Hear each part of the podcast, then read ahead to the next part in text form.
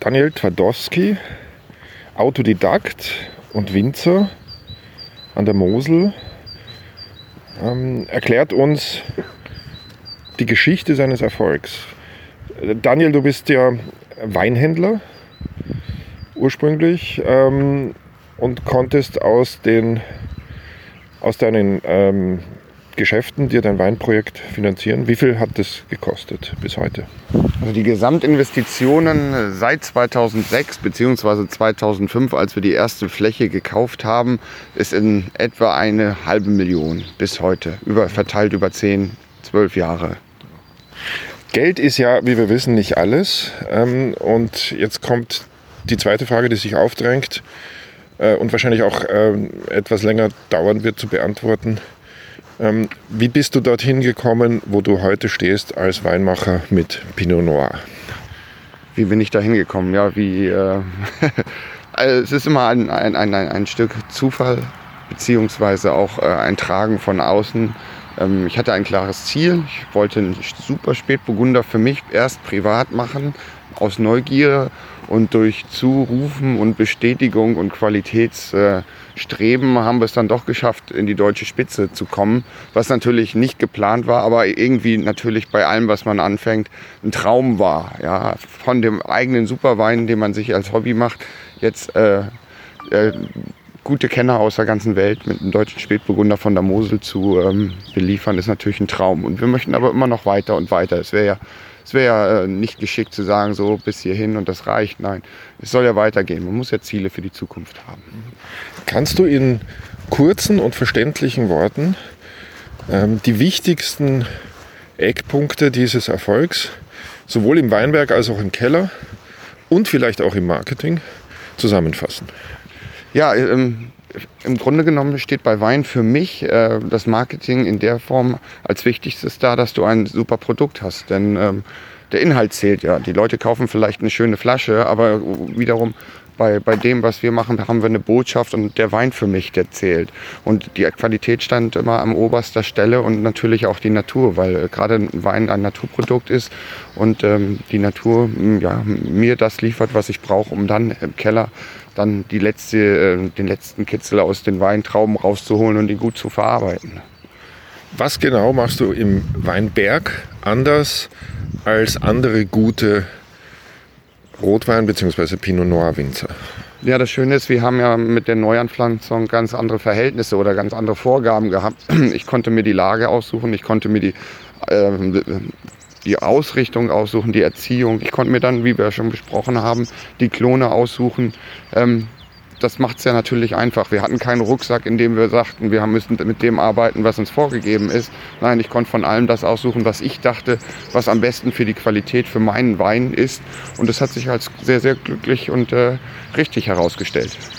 Ähm, das ist aber nicht von, von der ersten Minute an gelungen. Du bist ja auch ein paar Irrwege gegangen, wie ich weiß.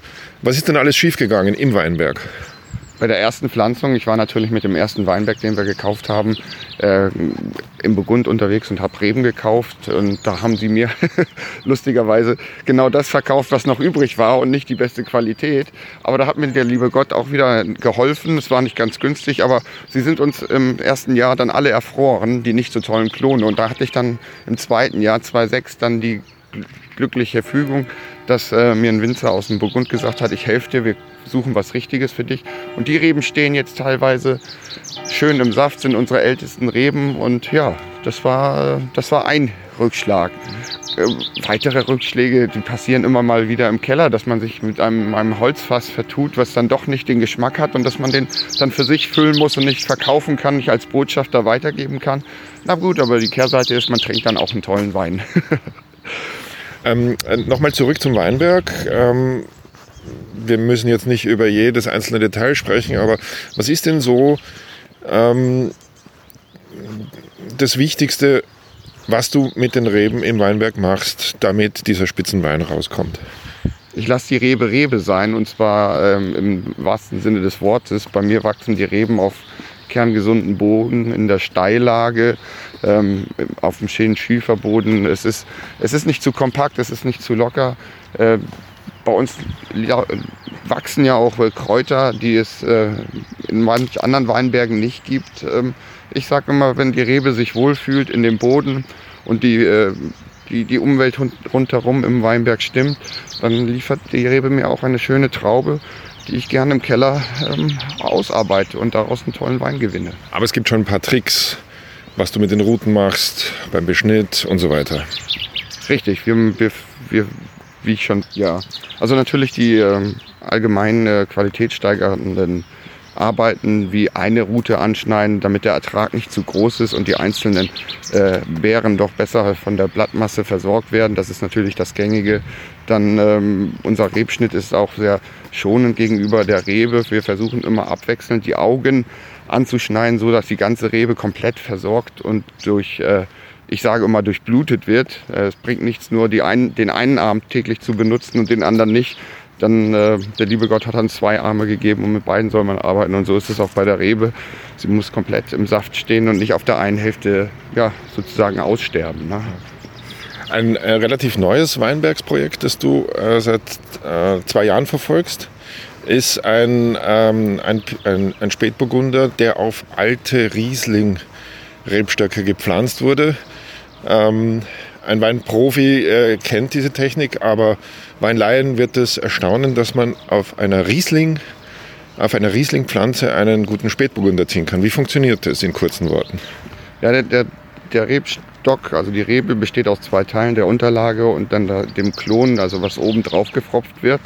Und wir haben einfach äh, eine schöne Parzelle, zwei sind es, ähm, mit 40 bis 70 Jahre alten Reben, die natürlich dann schon durch das Alter ein bisschen mehr an Leistung nachgeben, gekauft. Und es war mir zu schade, die rauszureißen und mit Spätburgunder neu zu pflanzen. Habe ich einen Tipp bekommen, dass man auch auf, diesen, auf diese Rebe, diesen Kopf einfach dargestellt, Kopf abschneidet und einen Riesling, äh, also den Riesling-Kopf wegschneidet und ein Spätburgunder Auge sozusagen drauf draufklebt. Und aus diesem Auge kommt dann ein Trieb und das ist Spätburgunder. Also haben wir diese alten Rebwurzeln, Kanäle, die ja doch schon ein bisschen schwächer sind, was gut für die Qualität ist. Nicht für die Quantität, aber für die Qualität.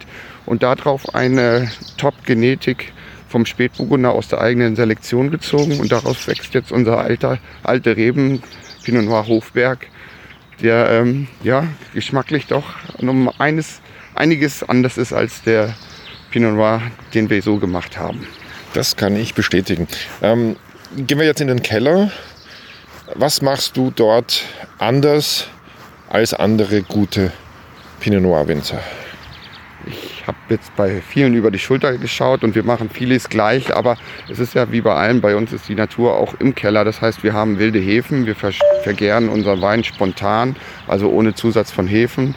Ähm, dazu braucht es natürlich einen Hefestamm und der ist bei jedem Winzer in jedem Keller anders. Also da sind wir sehr, sehr glücklich mit dem Keller, den wir bekommen haben. Wir haben keinen neuen gebaut, sondern einen sehr alten Weinkeller übernommen und das funktioniert da. Zum anderen arbeite ich auch ohne Pumpen, also mit Falldruck. Das ist bei uns im Keller möglich, was sehr, sehr schön ist, also noch schonender. Den Wein nicht unnötig durch irgendwelche Leitungen quetschen hin und her zu pumpen. Erhält natürlich auch die natürliche Kohlensäure, was Frische gibt und Länge.